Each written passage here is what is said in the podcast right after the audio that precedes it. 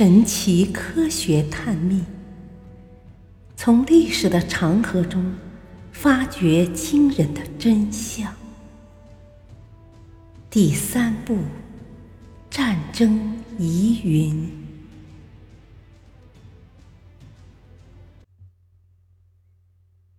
鲜为人知的秘密议定书。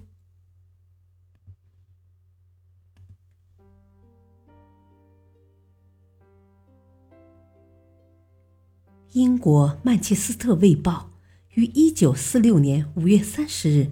登了这样一则新闻：1939年，苏德互不侵犯条约附有一项秘密议定书，主要为划定苏德双方在东欧地区的势力范围。这则新闻一出，立即引起西方国家的诸多非议。人们并不愿意相信这份议定书真的存在。战后几十年来，关于这份秘密协定一直纷扰不断。事情首先得从苏德互不侵犯条约产生的背景说起。第二次世界大战前夕，希特勒一面声称要消灭社会主义苏联，一面又加紧准备向西方侵略扩张。面对德国咄咄逼人之势，英法一味退让，推行绥靖政策，企图祸水东流。而苏联领导人斯大林为了苏联的安全及利益，决定放弃与英法共同对抗纳粹德国，与德国保持表面上的友好关系，以争取时间及空间应对纳粹德国在日后可能进行的军事行动。另一方面，希特勒为了执行1939年4月3日制定的闪击波兰的白色方案，不想过早地与苏联发生冲突，使自己陷入两线作战的困难境地，所以也愿意与苏联签订非战条约。于是被西方世界认为极为荒唐的苏德互不侵犯条约诞生了。苏德互不侵犯条约主要规定，在战争期间，苏德双方不得向对方使用武力。但是，难道苏德双方的目的只是这么简单吗？他们没有从中商议什么更隐蔽的利益问题吗？曼彻斯特卫报的这则新闻并不是唯一提到秘密议定书的。早在1939年，英国著名学者阿讷铎托因比等人编的《大战前夕》1939年就载有苏德互不侵犯条约的秘密议定书的主要条款，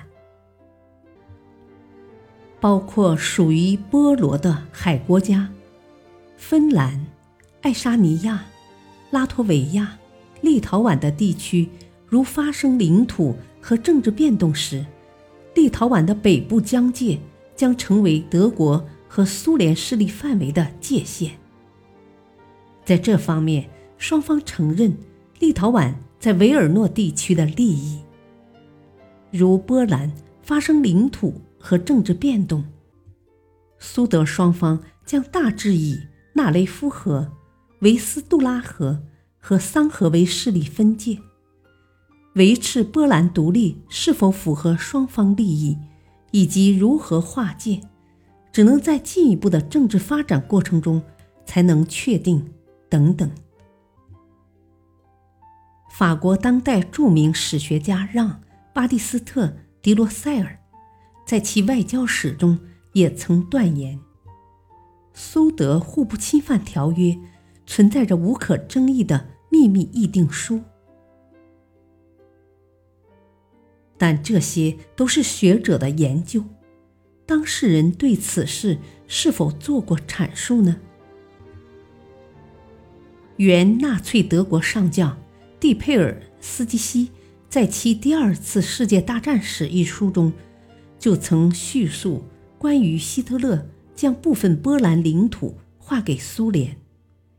对于苏联接壤的东欧小国不感兴趣的问题。这与西方国家公布的苏德互不侵犯条约的秘密议定书的一些内容十分相似。看来秘密议定书一事也并非空穴来风。尽管如此，有关苏德互不侵犯条约附属秘密议定书的完整版本在苏联的出版物中至今尚未见到，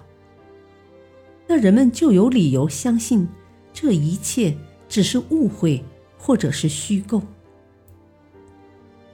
1948年2月，苏联官方站了出来。苏联情报局在题为《揭破历史捏造者、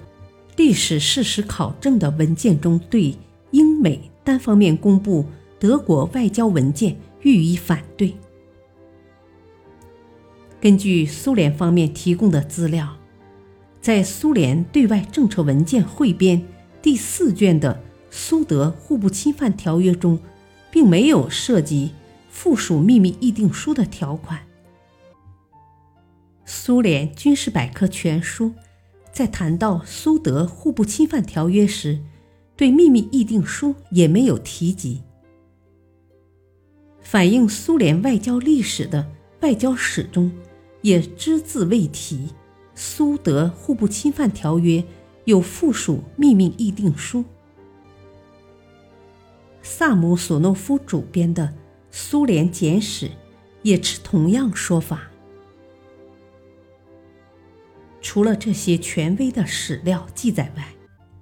曾参与1940年苏德谈判的伯利日科夫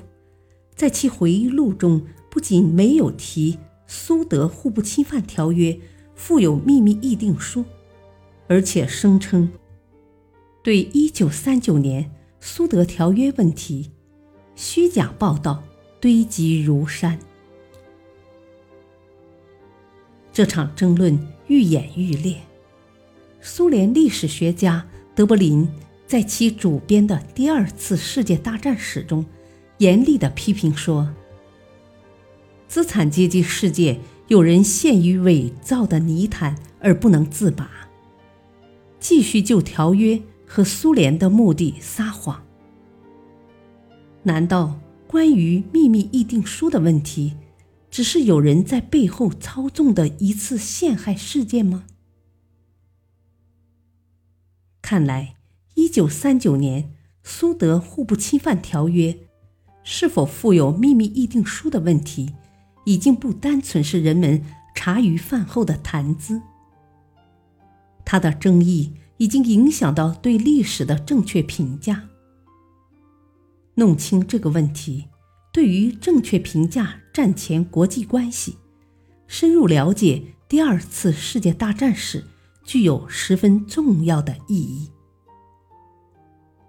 那么我们只能期待更有影响力的证据出现，来解答这一悬而未决的历史之谜了。